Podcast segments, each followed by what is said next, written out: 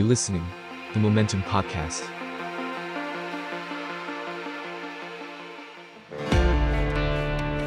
ท่องโลกดิบเถื่อนไปกับ Ways of Being Wild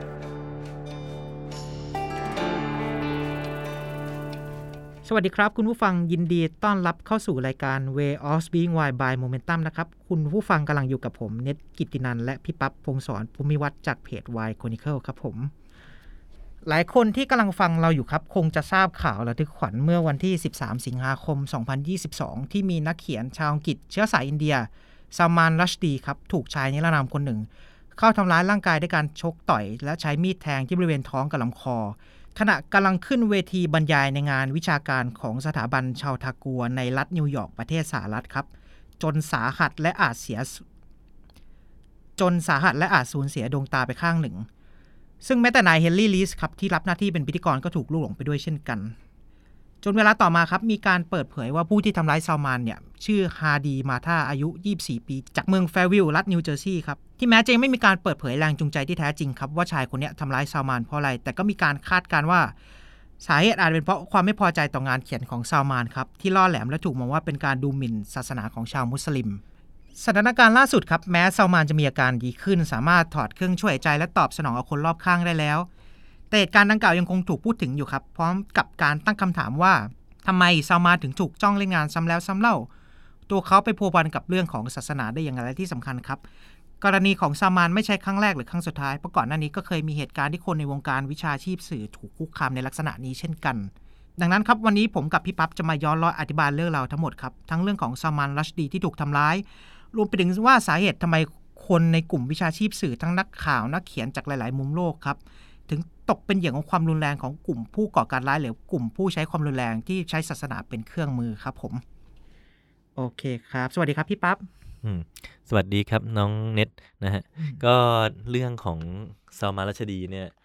มันก็กลับมาเป็นประเด็นอีกนะฮะ เดี๋ยวผมขอปูพื้นเกี่ยวกับสมารัชดีก่อนนะฮะอ่าครับผมแล้วก็เอ่อจะค่อยๆ พูดไปถึงว่าไอ้สิ่งเหล่านี้เนี่ยถ้าเทียบกับปรากฏการณ์ของโลกแล้ว มันคืออะไรใช่ไหมฮะครับเอ่อ ถ้าปูพื้นไปเนี่ยก็คือวันที่ 12 สิงหาคมที่ผ่านมานะฮะเอ่อมีนักเขียนคนหนึ่งชื่อสมารัชดีนะฮะอืมเขาเป็นคนเอ่ออังกฤษนะฮะเชื้อสายอินเดียนะฮะเขาเป็นนักเขียนนะฮะเขาไปออกงานเกี่ยวกับหนังสือนะฮะในนิวยอร์กนะฮะอืมเอ่อขณะที่เขาออกงานเนี่ยมีผู้ชายคนหนึ่งนะฮะอายุน้อยกว่าเขามากนะฮะเขาอายุ 70 กว่าแล้วนะฮะผู้ชายคนที่มาแทงเขาเนี่ยอายุมาสัก 20 กว่าเท่านั้นเองนะฮะมาแทงเขาบาดเจ็บสาหัสนะฮะอืมแทงเข้าตาแทงเข้าคอแทงเข้าเอ่อ ส่วนต่างๆ ของร่างกายหลายแผลอะไรเงี้ยนะครับ สิ่งเหล่านี้ก็ทำให้คนแตกตื่นอืมเอ้ยทำไมมันต้องมีการมาแทงกันด้วยทำไมมันต้องมีการมาฆ่ากันด้วย อะไรอย่างเงี้ยนะฮะแล้วก็กลายเป็นข่าวใหญ่ไปทั่วโลกอืมสิ่งเหล่านี้เป็นเพราะอะไรนะฮะเราก็จะมาย้อนดูกันนะครับ ครับผมเอ่อประเด็นปัญหาทั้งหมดที่เกิดขึ้นกับคนที่ชื่อว่าสมารัชดีเนี่ยอืมซึ่งหลาย ๆ ท่านอาจจะไม่ค่อยคุ้นชื่อนะฮะ แต่ว่าสิ่งเหล่านี้มันไม่ใช่สิ่งที่เพิ่งเกิดขึ้น มันเกิดขึ้นมานานแล้วอืมผู้ชายคนนี้นะฮะซามารัชดีถูก รอบสังหารเนี่ยมาหลายครั้งแล้ว ถูกขู่ฆ่านะฮะคนรอบๆตัวเขาถูกเอ่อ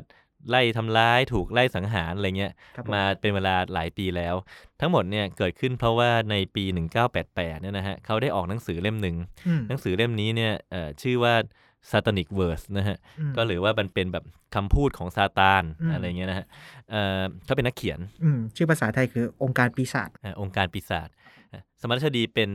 นักเขียนนะฮะเป็นนักเขียนที่ผมเล่าเล่าไปเป็นนักเขียนชาวเอ่อเอ่ออังกฤษนะเชื้อสายอินเดียนะฮะเขาเกิดมาในครอบครัวมุสลิมนะฮะมุสลิมเป็นมุสลิมอินเดียนะฮะครอบครัวเขาไม่ไม่ได้เคร่งมากอืมแล้วเขาก็ใช้เอ่อเวลาของเขาในยเขียนหนังสือมาตลอด งานเขียนของเขาเนี่ยค่อนข้างที่จะได้รับการ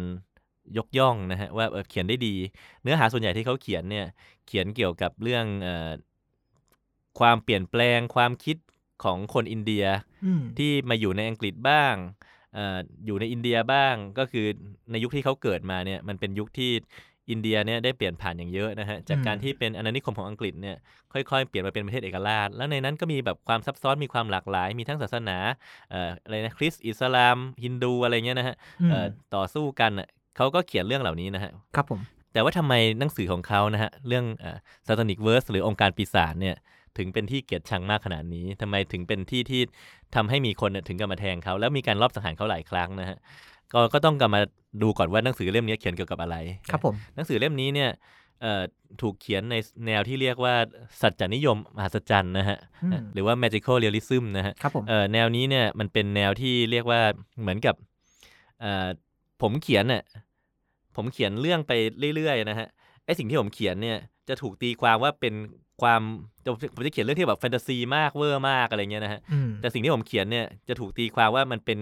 ความจริงก็ได้ หรือจะตีความว่าเป็นสิ่งที่เกิดขึ้นในจิตใจของตัวละครก็ได้อืมนะฮะอย่างเช่นแบบว่าอะผมเดินเข้าไปในห้องนะแล้วก็อะ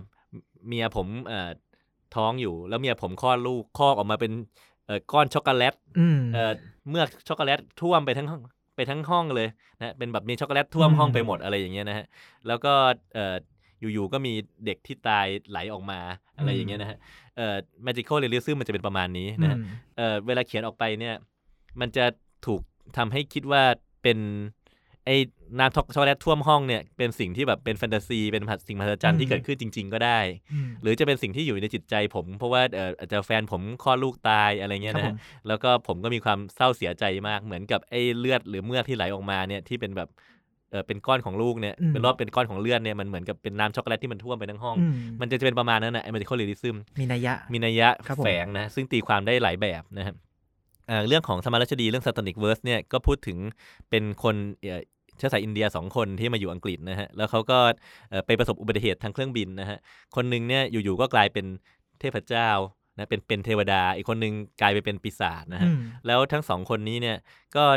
ต้องผ่านการดิ้นรนมีการแสวงหา มีผ่านพบอุปสรรคต่างๆ ซึ่งไอ้การที่เขาเป็นคนหนึงเป็นเทวดาคนหนึงเป็นปีศาจเนี่ย จะถูกมองว่ามันเป็นสิ่งที่เกิดขึ้นจริงนะอืฮะมตามนิยายก็ได้ หรือว่าจะถูกมองว่ามันเป็นสิ่งที่เกิดขึ้นในจิตใจของเขา ซึ่งเขาอาจจะต้องเอ่อพบกับคอน FLICT ในการในการที่เขามาอยู่อังกฤษเนี่ย พบกับคอน FLICT ในการ เป็นคนแปลกหน้าในทั้งสองวัฒนธรรม ก็คือเป็นทั้งคนแปลกหน้าในวัฒนธรรมอังกฤษ แล้วก็เป็นทั้งคนแปลกหน้าในวัฒนธรรมอินเดีย แล้วก็พยายามแสวงหาจุดยืนของตัวเองอะไรเงี้ยคือเรื่องเนี้ยมันพูดประมาณเนี้ยนะอืมมันไม่ได้มีความเกี่ยวข้องกับศาสนาอิสลาม หรือว่าอะไรเป็นแก่นสารสำคัญ แต่ว่าชื่อมันเน่ะเป็นชื่อที่เอามาจากเอ่อบทหนึ่งของ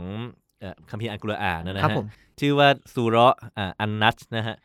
ในสุเราะห์อันนัชเนี่ยจะพูดถึงบันทึกอันหนึ่งอืนะมฮะบันทึกอันหนึ่งเนี่ยซึ่งเป็นบันทึกที่มีปัญหาในบรรดาเอ่อนักวิชาการของศาสนาอิสลามนะฮะอืมเอ่อสุเราะห์อันนี้เนี่ย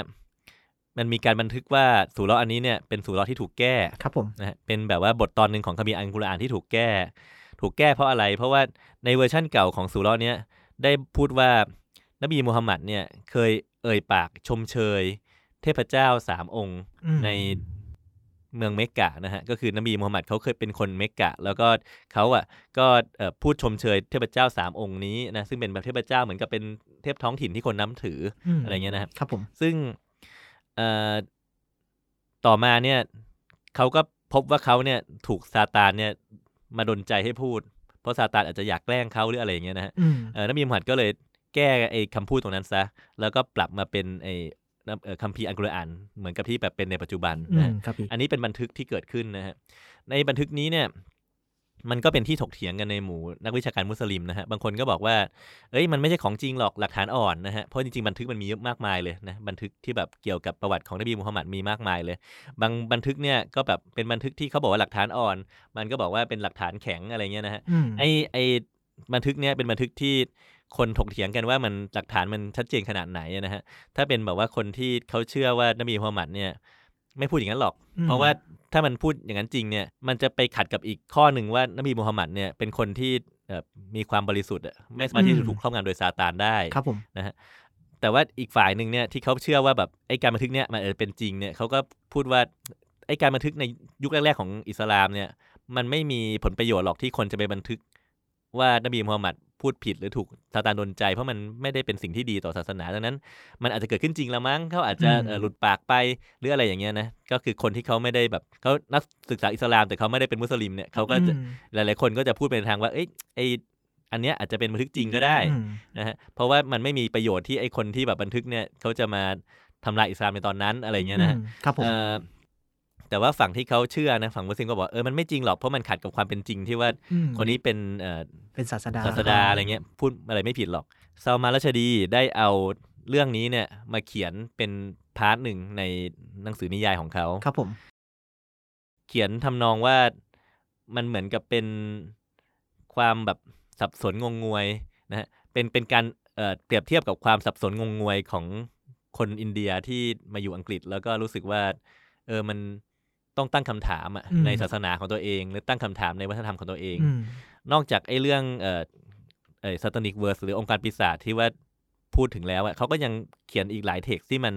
มีการเปรียบเปรยหรือเทียบเคียง แต่ว่าไม่ได้พูดตรงๆอะว่าศาสนาอิสลามเนี่ยมันน่าสงสัยนะอืมเขาเคียดเขาเขาพูดถึงแบบว่ามันมีแบบผู้หญิงคนหนึ่งที่เอ่อเป็นบ้าแล้วก็พาคนเนี่ยไปตายหมดเลยทั้งหมู่อืมบ้านอะอะไรอย่างเงี้ยนะฮะหรือว่าแบบพระเอกเอ่อได้แบบว่ามีการนิมิตเห็น นบีมูฮัมหมัดในลักษณะที่มันไม่ได้น่านับถืออมอะไรอย่างเงี้ยนะครับเขาเขียนมาประมาณนี้นะอืมมันเป็นหนังสือที่ตีความได้หลายอย่างอืมนะฮะแล้วเขาก็อะพลับบิดออกไปได้รับการชมเชยนะฮะครับบอกว่าผมมีคุณค่าทางวรรณกรรมสูงนะฮะอืมเอ่อทีเนี้ยมันก็มีชื่อเสียงระดับหนึ่งใช่ไหมฮะครับผมเขาก็ยังอยู่อย่างปกติอยู่นะฮะจนกระทั่งถึงเอ่อปี 1980 หรือ 1 ปีหลังถัดมาเนี่ย 1980 นะในวันวาเลนไทน์เลยนะนะฮะเอ่อในวันวาเลนไทน์เนี่ยผู้นำอิหร่านนะซึ่งจริงๆก็ เป็นอีกประเทศหนึ่งอะมันไม่ได้เกี่ยวข้องกับเอ่อธรรมราชดีหรืออะไรอย่างนั้นนะฮะผู้นำอิหร่านชื่ออายาโตลลอฮ์โคเมนีเนี่ยครับผมอาจจะแบบรู้เรื่องเกี่ยวกับหนังสือเล่มนี้ด้วยอะไรบางอย่างหนึ่งเนี่ยเขาก็เลยออกสิ่งที่เรียกว่าฟัตวานะฮะฟัตวาก็คือคำวินิจฉัยเขาก็บอกว่า คนที่เขียนหนังสือเล่มนี้เนี่ย หรือสมณราชดีเนี่ยควรจะต้องตายอืมฆ่ามันอะไรเงี้ยมันมีความผิดมากมาลบหลู่ท่านศาสดาอืมอะไรเงี้ยนะฮะซึ่งตอนนั้นเนี่ยโคเมนีเนี่ยเขาเป็นที่นิยมมากในโลกมุสลิมนะฮะมันก็ มีคนเนี่ยเชื่อฟังตามเขาเป็นจำนวนมากนะเขาเป็นชีอะห์นะครับผมเขาอยู่ในอิหร่าน แต่ว่าคนมุสลิมเนี่ยทั้งซุนนีทั้งชีอะห์อะไรเนี่ยก็เห็นด้วยกับเขาเป็นจำนวนมากนะก็กลายเป็นว่าคำประกาศเนี่ยทำให้หนังสือเรื่องเนี้ยดังขึ้นมามากเลยอืมแล้วก็มีเอ่อมุสลิมจำนวนมากเนี่ยนะคือก่อนหน้านี้มันก็มีคนไม่พอใจอยู่ก่อนแล้วอะนะแต่ว่ามุสลิมจำนวนมากเนี่ยก็เอ่อรู้สึกว่าจะต้องแบบทำตามคำประกาศของโคเมนีอะก็มีอืมคนไปไล่ฆ่าเขาไล่ฆ่า คนที่เกี่ยวข้องกับหนังสือเล่มนี้ ไปตั้งค่าหัวเขาก่อน ไปตั้งค่าหัว ไปทำร้ายบรรณาธิการอืมไปแทงคนที่เอ่อแปลหนังสือเล่มนี้เป็นภาษาญี่ปุ่นตายอืมอะไรเงี้ยนะก็มีทั้งอ่าเป็นคนแปลเวอร์ชันภาษาญี่ปุ่นที่โดนแทง แล้วก็อืมคนทั้งเวอร์ชันภาษาอิตาลีด้วยฮะหรือแม้แต่แบบคนที่แบบเป็นผู้พิมพ์ฉบับภาษานอร์เวย์ก็ถูกยิง ใช่ฮะก็คือแบบว่าเอ่อเรียกว่า ตายตกไปตามๆกันอะไรเงี้ยนะฮะครับผมมีการสร้างหนังนะฮะ ซึ่งผมแอบดูแล้วนะฮะโอ้ตลกมากเลยหนังเรื่องชื่อ International Guerrilla นะฮะอืมเอ่อ guerrilla นะฮะก็คือว่าเป็นแบบกองโจรนานาชาติอะไรเงี้ยนะฮะอืมก็เอ่อพูดถึงเอ่อวีรบุรุษของเป็นหนังปากีสถานน่ะเป็นวีรบุรุษปากีสถานใส่ชุดแบทแมนไปฆ่าซัลมาน รัชดีที่แบบเป็นนายพลแล้วก็แบบสู้กับแบบแรมโบ้อะไรเงี้ยนะฮะครับผมก็เรียกว่าเออเป็นตลกร้ายนะฮะอืมมันเหมือนว่าเออเขาสร้างหนังเพื่อแสดงความเกลียดอืมว่าจะฆ่าคนนี้เนี่ยเหมือนกับเป็นหนังแอคชั่นนะฮะไปสู้กับตัวร้ายสุดอะไรเงี้ยนะฮะ แล้วค่าหัวก็ไม่ใช่เล่น ๆ ด้วยเออค่าหัว 3 ล้านดอลลาร์ฮะก็ตกเป็น 105 ล้านบาทไทย ใช่ฮะ ค่าหัวเขาก็สูงขึ้นเรื่อย ๆ นะฮะ มีคนลงขันมาจะฆ่าเขามากขึ้นเรื่อยๆเรื่อยๆอะไรอย่างเงี้ยนะฮะครับผมเอ่อสิ่งเหล่านี้เนี่ยทำให้เขาต้องหนีตายนะฮะ ก็หนีไปอยู่อังกฤษบ้างนะฮะ แล้วก็ต่อมาก็หนีไปอเมริกานะฮะ ก็เป็นข่าวใหญ่นะฮะ เป็นที่โจทย์จันไปทั่วโลกนะครับภายหลังเนี่ยเอ่อ รัชดีนะครับเขาก็มาพูดเองนะฮะว่าเออจริง ๆ ตอนเขียนไอ้เรื่องเล่มนี้ขึ้นมาเนี่ย ก็คิดอยู่แล้วนะว่าน่าจะต้องโดนวิจารณ์อะไรบ้างอืมแต่นะไม่คิดว่าจะหนักขเออนาดนี้แล้วก็อาจจะมีแบบพวกเอ่อ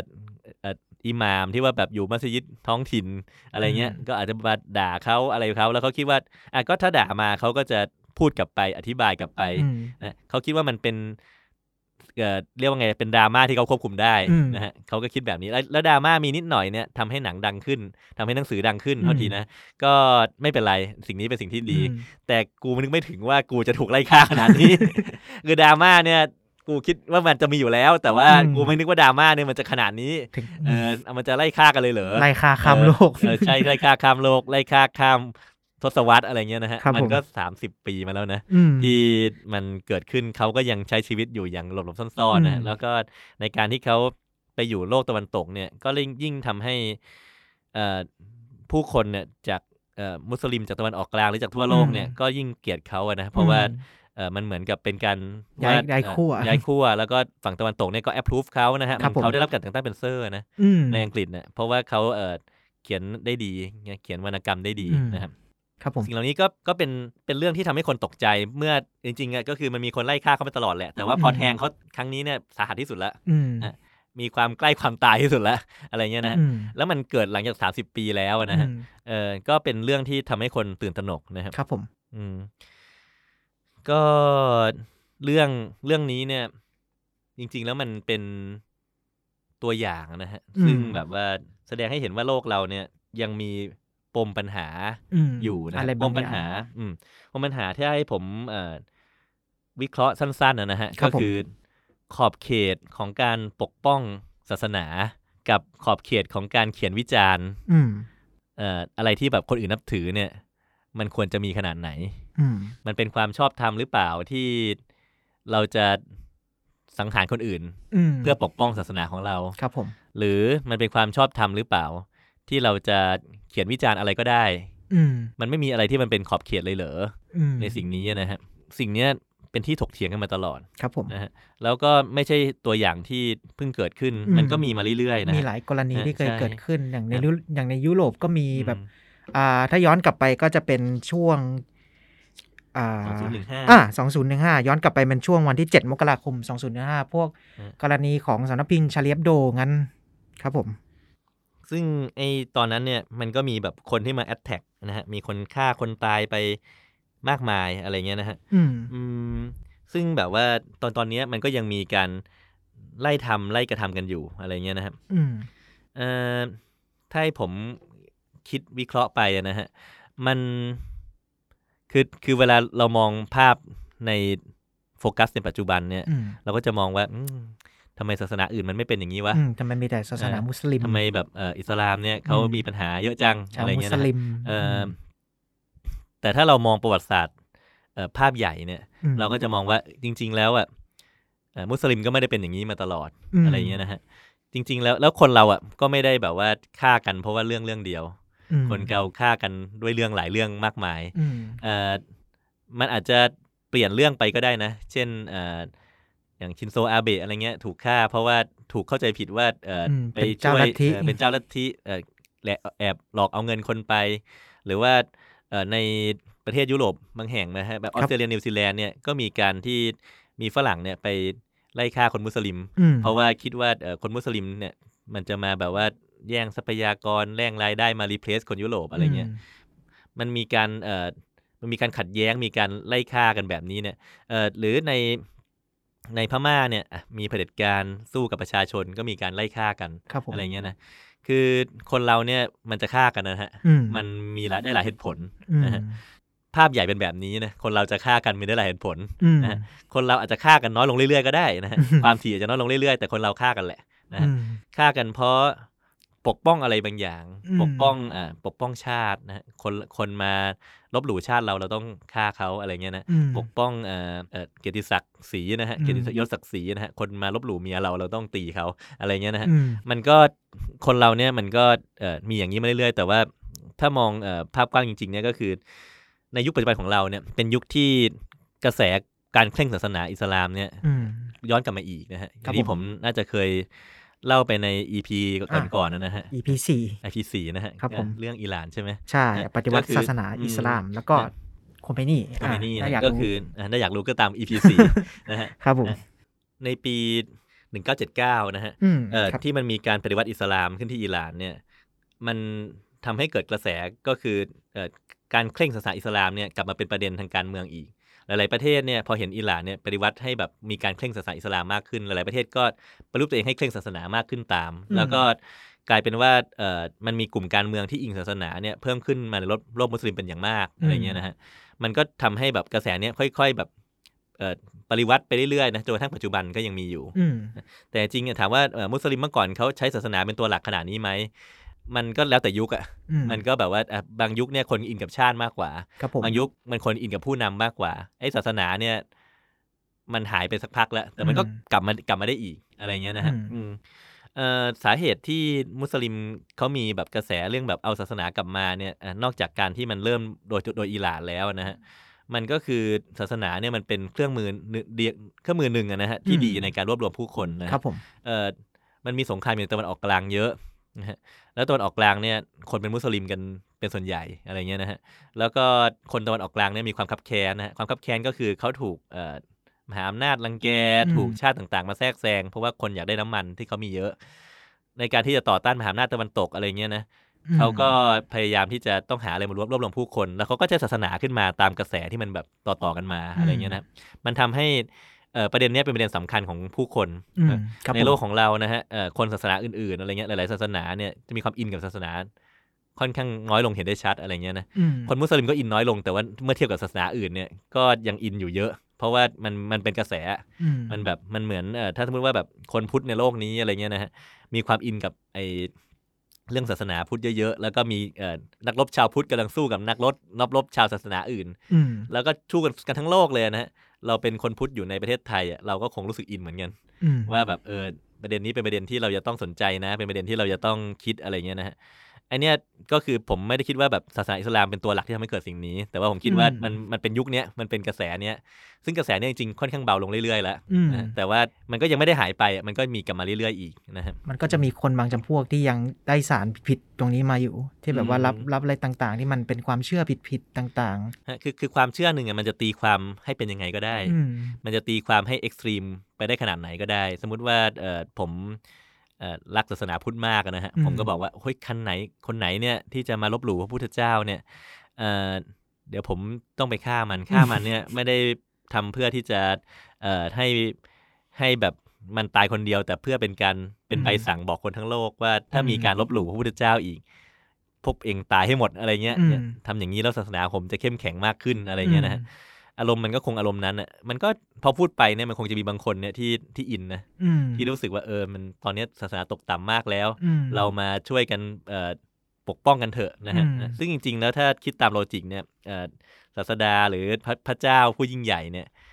เขาต้องการการปกป้องจากเราไหมอะไรเงี้ยนะถ้าเขามีจริงอะนะฮะถ้าเขาแบบว่ามีอำนาจที่แบบเหนือจักรวาลจริง ๆ เขาจำเป็นที่จะต้องได้รับการปกป้องจากเราไหมอืมถ้าไม่ใช่เนี่ย อะไรที่มันต้องการรับการปกป้องการปกป้องจริงอืมๆมันเป็นกลุ่มการเมืองหรือเปล่า อืมที่แบบว่าอ้างศาสนาอยู่เนี่ย เอาพระเจ้ามาอ้างตรงเอนี้อต้องการได้รับการปกป้องครับจากผมสิ่งนั้น แล้วก็ในการที่มันแบบสร้างคอสนี้ขึ้นมาเนี่ย เป็นการเอ่อใครได้รับผลประโยชน์จากมันอืมอะไรเงี้ยนะฮะครับผมแต่อันนั้นนะเป็นเรื่องปัจเจกของแต่ละคนที่ว่าเชื่อยังไง อันนั้นอะ แต่อีกสิ่งหนึ่งที่น่าสนใจเหมือนกันก็คือว่าเอ่อสื่อเนี่ยครับ อย่างที่พี่บอกว่าขอบเขตจริง ๆ ที่เราควรจะ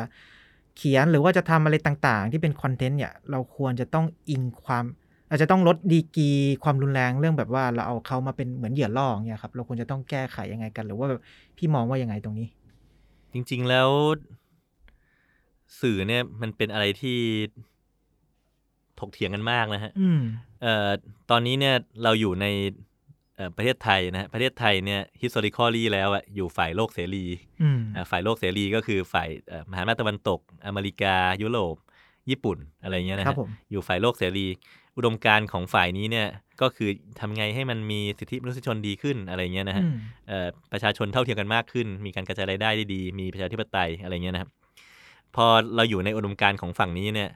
เราก็จะรู้สึกว่าสื่อเนี่ยยิ่งมีเสรีภาพมากยิ่งดีอืม แต่จริงมันไม่มีสื่อไหน หรือว่าไม่มีการปกครองไหนที่มันแบบมีเสรีไปได้ร้อยเปอร์เซ็นต์ไม่งั้นมันก็จะ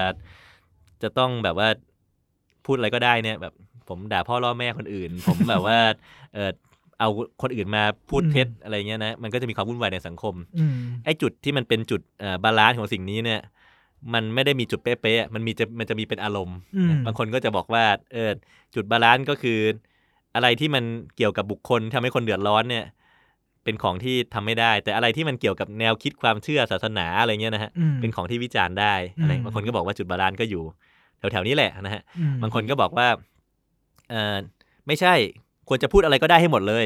แล้วเดี๋ยวคนไหนอะไม่เชื่อเนี่ยเดี๋ยวเขาด่ากลับเอง แล้วด่ากันไปด่ากันมาเนี่ยเดี๋ยวผู้คนรอบๆเนี่ยจะรู้สึก get มากขึ้นเองเนี่ยเป็นประโยชน์ต่อสังคมอะไรเงี้ยครับผมจุด balance อยู่ตรงนี้อะไรเงี้ยนะอืมเออมันก็มีการ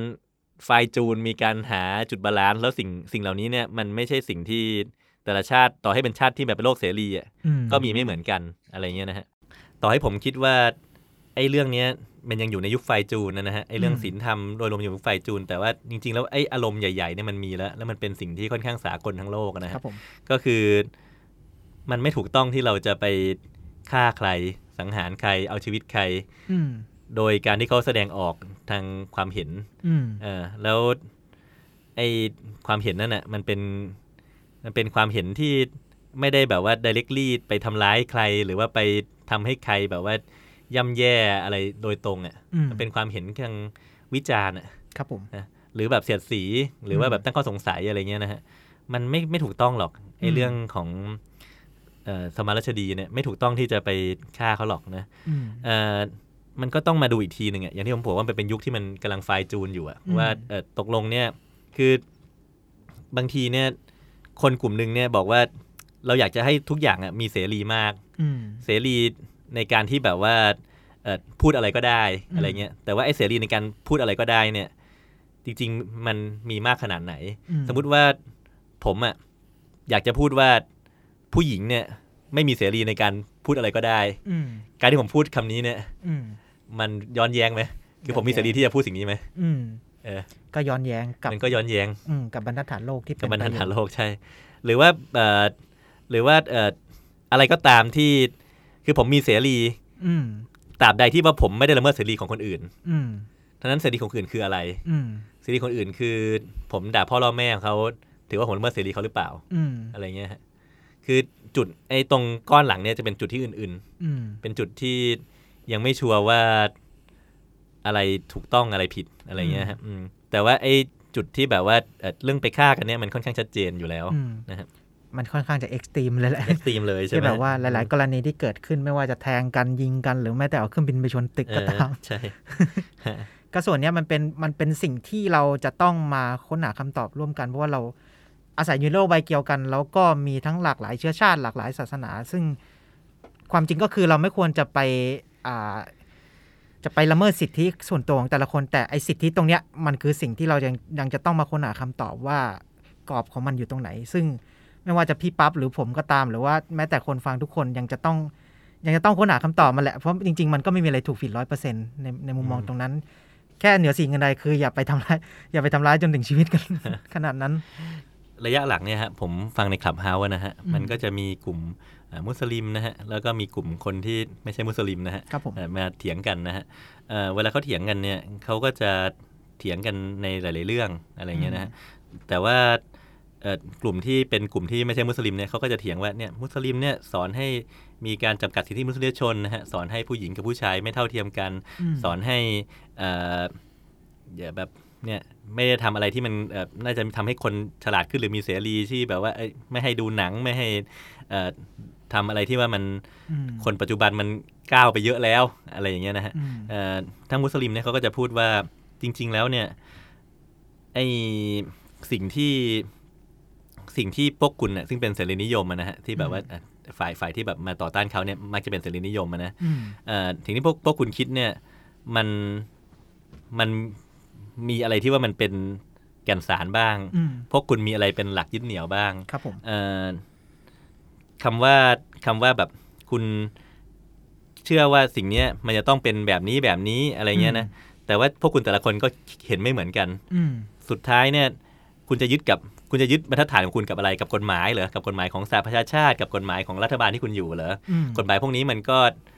ถึงที่สุดแล้วมันก็มีความไม่เพอร์เฟกของมันอยู่แล้วมันก็เปลี่ยนไปเรื่อยอืมๆอะไรเงี้ยนะแต่ว่าเอ่อมุสลิมเนี่ยมีหลักการอิสลาม ซึ่งไม่เคยเปลี่ยนแปลงแล้วก็เป็นสัจธรรมอะไรอย่างเงี้ยนะฮะอืมเขาก็จะพูดไปในแนวทาง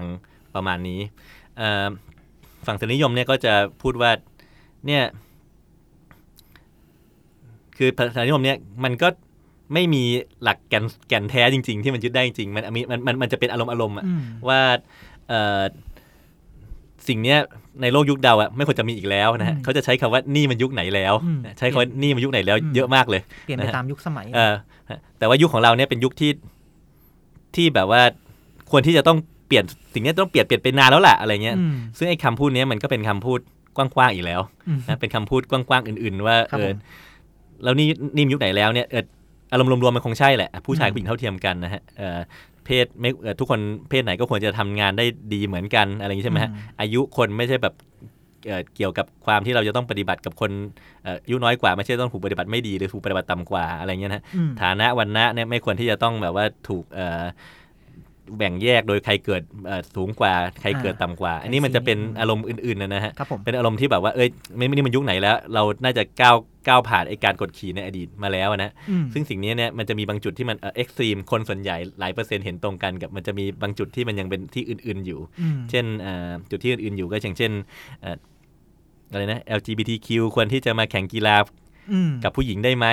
อะไรเงี้ยผู้หญิงข้ามเพศควรจะมาแข่งกีฬากับผู้หญิงได้ไหมอืมหรือว่าเอ่อการทำแท้งเป็นเสรีหรือเปล่ามหรือว่าแบบว่า อืม คือมันมันมีหลาย ๆ อย่างอะที่มันยังมีคนที่ยังต้องไฟจูนอยู่อะนะฮะ ดังนั้นพอเป็นแบบนี้เนี่ยไอ้คำว่านี่มันยุคไหนแล้วเนี่ยจริง ๆ มันยุคที่เราอยู่อะมันไม่ใช่ยุคที่เอ่อเอียงเอียงไปในทางอารมณ์อื่นๆร้อยเปอร์เซ็นต์ยุคที่เราอยู่เนี่ยเป็นยุคที่ค่อนข้าง โลกเนี่ยค่อนข้างเอียงไปในทางความหลากหลายมากขึ้น ครับผมก็จริงอะนะฮะ แต่ว่าอืมยังเป็นยุคเป็นยุคไฟจูนของโลกอยู่อืมยังไม่มีศีลธรรมที่แบบทุกคนยอมรับทุกคนอะไรแล้วต่อไปในอนาคตเนี่ยมันก็คงจะไม่ได้แบบมีแบบเป๊ะๆอะนะแต่ว่ามันมันมันคงจะมีอารมณ์ไปเรื่อยๆเรื่อยๆคอะรับผมและอารมณ์นี่คงพัฒนาไปเรื่อยๆอะไรเงี้ยครับอืมเราก็เลยเราก็เลยอาจจะเห็นสื่อบางเจ้าที่แบบเอาความล้าหลังที่แบบว่า นี่มันยุคไหนกันแล้วอะไปล้อเลียนเป็นการ์ตูนหรือเป็นอะไรก็ตาม ซึ่งมันก็จะเป็น ก่อให้เกิดความเกลียดชังอีกตรงนั้น มันก็เลยอาจจะต้องเป็นบรรทัดฐานที่แบบว่าอาจจะต้องมาอย่างที่พี่บอกว่ามันควรจะต้อง fine-tune แล้วหาแบบหาจุดที่มันเหมาะสมจริง ๆ มันควรจะต้อง discuss กันด้วยเหตุและผลมากกว่าในการล้อเลียนที่ไม่มีเหตุผลเลย แต่ทำให้เกิดความเกลียดชังมากกว่าตรงนั้น ซึ่งมันเป็นหน้าที่ของสื่อที่จะต้องไปทำความเข้าใจกันต่อไปอืมครับก็ประมาณนั้นครับแต่มันก็กลายเป็นว่า ปัจจุบันเราก็จะเห็นว่าสื่อต่างๆ เอาอย่างที่พี่บอกว่าซาวมาเนี่ยครับเขียนเพื่อจะเอายอด content ยอดคนอ่านเพิ่มขึ้น มันก็เหมือนมองสะท้อนในมุมเหมือนมุมนี้เหมือนกันว่าเวลาเราเสนอข่าวอะไรต่างๆออกไป เรามักจะมองยอด engage ต่างๆ เป็นเรื่องหลักก่อนที่จะมองเรื่องศีลธรรมเป็นหลักตรงนี้ มันมันก็คือผมคิดว่าคนทำคอนเทนต์นะนะฮะอืมเขาก็คงคิดว่าเขาก็คงคิดอยู่ในใจแหละว่า เออทำไงให้มันปัง มันปังเนี่ยบางทีมันต้องเข้าไปในสู่เรื่องดราม่าอืมแล้วในการที่ที่แบบมันเป็นดราม่าเนี่ยเขาควบคุมได้ไหมอืมอะบางคนเขาก็เขาก็ประเมินผิดไงอืมเขาก็คิดว่าเออดราม่าไม่น่ามากหรอกฉันน่าจะพอควบคุมได้อืมแต่ว่าขอให้แลกกับการปังอะไรเงี้ยครับผมก็เรียกว่ามันก็เป็นปรากฏการณ์ที่เกิดขึ้นในสื่อยุคใหม่อะฮะสื่อยุคที่บรรณาธิการมีบทบาทน้อยลงอืมใครอยากเขียนอะไรลงโซเชียลมีเดียก็มีคนอ่านเยอะได้มากมาย มันไม่มีคนมันไม่มีแบบ gatekeeper หรือบรรณาธิการคอยกรองอะไรเงี้ยนะฮะ พอพอแบบเป็นโลกแบบนี้เนี่ยมันก็จะมีสื่อเนี่ยจากทุกๆแห่งไปหมดเลยนะเอ่อผมเป็นคนธรรมดาไม่เคยเรียนสื่อไม่เคยเรียนอะไรมาก่อน ผมเขียนลงโซเชียลคนอ่านเยอะอะไรเงี้ยผมก็เป็นสื่อได้อืมแล้วคนก็ตามผมมากกว่าสื่อหลักอีกอะไรอย่างเงี้ยนะถ้าผมแบบว่าเอ่อทำได้ดีอะไรเงี้ยนะอืมแต่ว่าผมจะพูดผิดพูดถูกลึกขนาดไหนเนี่ย อีกเรื่องหนึ่งนะอืมมันมันไม่ได้มีคนมากรอง ผมขนาดนั้นนะดังนั้นไอสิ่งที่จะพูดวันนี้เนี่ย ไม่ได้แปลว่า ผมก็ยังหาคำตอบให้คุณไม่ได้นะนะแล้วจริงๆคำตอบเนี่ยอาจจะไม่มีอยู่จริงก็ได้นะอืมว่าว่าอะไรคือสิ่งที่มันเป๊ะๆอะถูกผิดร้อยเปอถูร์กเซ็นต์ผิดร้อยเปอร์เซ็นต์นะนะฮะเอ่อเพียงแต่ว่าจะชี้ว่าเราอยู่ในโลกอย่างนี้อยู่อืมนะมันเป็นโลกที่เรากำลังไฟล์จูนอยู่ อารมณ์อื่นๆรวมๆเนี่ยมีคล้าย ๆ กันแหละนะฮะอะไปแทงคนเพราะว่าความเชื่อแตกต่างกันผิดแน่ๆ ดีเทลหลังจากนั้นอื่นๆ แล้วจริง ๆ แล้วไอ้ความถูกต้องเนี่ยมันมีหลากหลายนะฮะครับผมอืม ก็แต่เหนือสิ่งเหนือสิ่งอื่นใดที่เราเล่ากันมาวันนี้เราไม่ได้แบบจะมีเจตนายุยงปลุกปั่นให้มันเกิดความรุนแรงหรือว่าแบบเพิ่มความเกลียดอ่าเพิ่มความเกลียดชังในศาสนาต่างๆที่แบบว่าพี่น้องชาวมุสลิมผิดเขาหัวรุนแรงจริงต่าง ๆ เราไม่ได้พยายามสะท้อนตรงนั้น เราพยายามที่จะให้เห็นถึงว่ามันกำลังเกิดอะไรขึ้นในโลกเราความเป็นไปต่างๆ แล้วก็ให้รู้จักอ่าในสิ่งที่ว่าถูกต้องเราไม่สามารถไปทำร้ายใครได้ก็ตามแม้ว่าเราจะแบบเราจะไม่ชอบเขาจริงๆว่าเราอยู่บนอยู่บนสังคมใบนี้ ถ้าถ้าพูดถึงเอ่อความถูกต้องโดยอะอะเมื่อกี้ผมพูดถึงแบบว่าเอ่ออมความเป็นจริงเอ่อความดีความเลวอะไรเงี้ยเป็นสิ่งที่แบบคนสมมติขึ้นขึ้นนะฮะแต่ว่าถ้าอืมถ้าพูดถึงเอ่อส่วนตัวผมอะมันก็ไม่ถูกแล้วเออ มันจะถูกได้ไงฆ่ากันอะไรอย่างเงี้ยนะอืมเออ ก็แต่เราอยู่ในโลกอย่างนี้อยู่อะเราอยู่อืมในโลกที่